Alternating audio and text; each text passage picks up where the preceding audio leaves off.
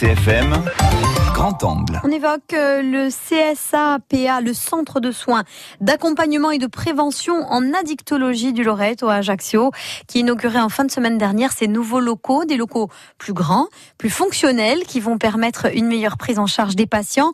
En 2017, 437 personnes sont passées par cette structure pour traiter toutes sortes d'addictions, alcool, tabac, mais aussi cannabis, euh, cocaïne, opiacés et même addiction aux jeux vidéo.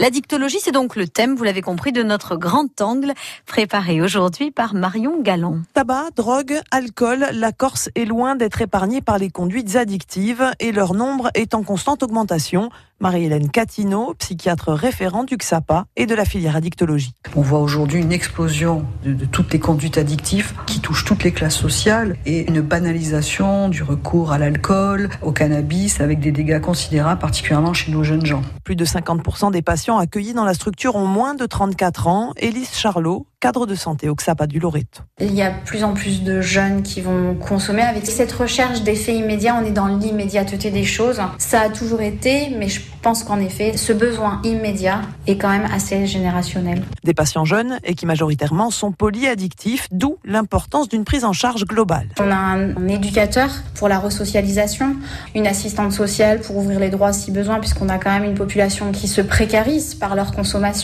Et puis on a bien sûr euh, la prise en charge psychologique avec un psychologue, la prise en charge médicale et paramédicale. Un bon encadrement et de la discrétion, car l'insularité peut aussi être un handicap, comme l'explique le docteur Catino. On est quand même dans un micro-territoire, les gens se connaissent, c'est un gros village. C'est pour cette raison aussi qu'on utilise l'appui de nos CMP, par exemple, qui nous permettent d'être peut-être moins repérés du coup, parce que ça peut être aussi une porte d'entrée plus discrète. Les addictions explosent et la méconnaissance des dangers est parfois sournoise. Bah, déjà, l'alcool est autorisé et puis le cannabis a toujours été considéré comme une, une, drogue douce. Les gens ne savent pas que ça donne des tableaux de psychose et de délire qui abîment le cerveau. En ce qui concerne l'alcool, 150 patients sont traités chaque année via des cures de 4 à 6 semaines dans un pavillon spécial à l'hôpital de Castellucci.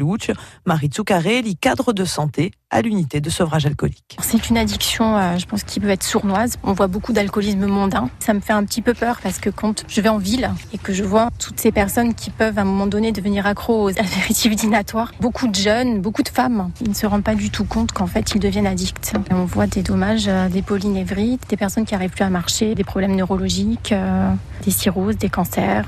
6 à 7 cures sont parfois nécessaires pour guérir définitivement les patients alcooliques qui en plus souvent souvent consomment d'autres produits. Selon l'Observatoire français des drogues et des toxicomanies, 20% de la mortalité en France est liée aux addictions et près de 50% des actes de délinquance en découlent.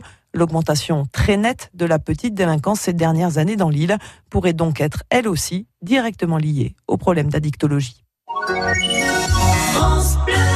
France Bleu RCFM.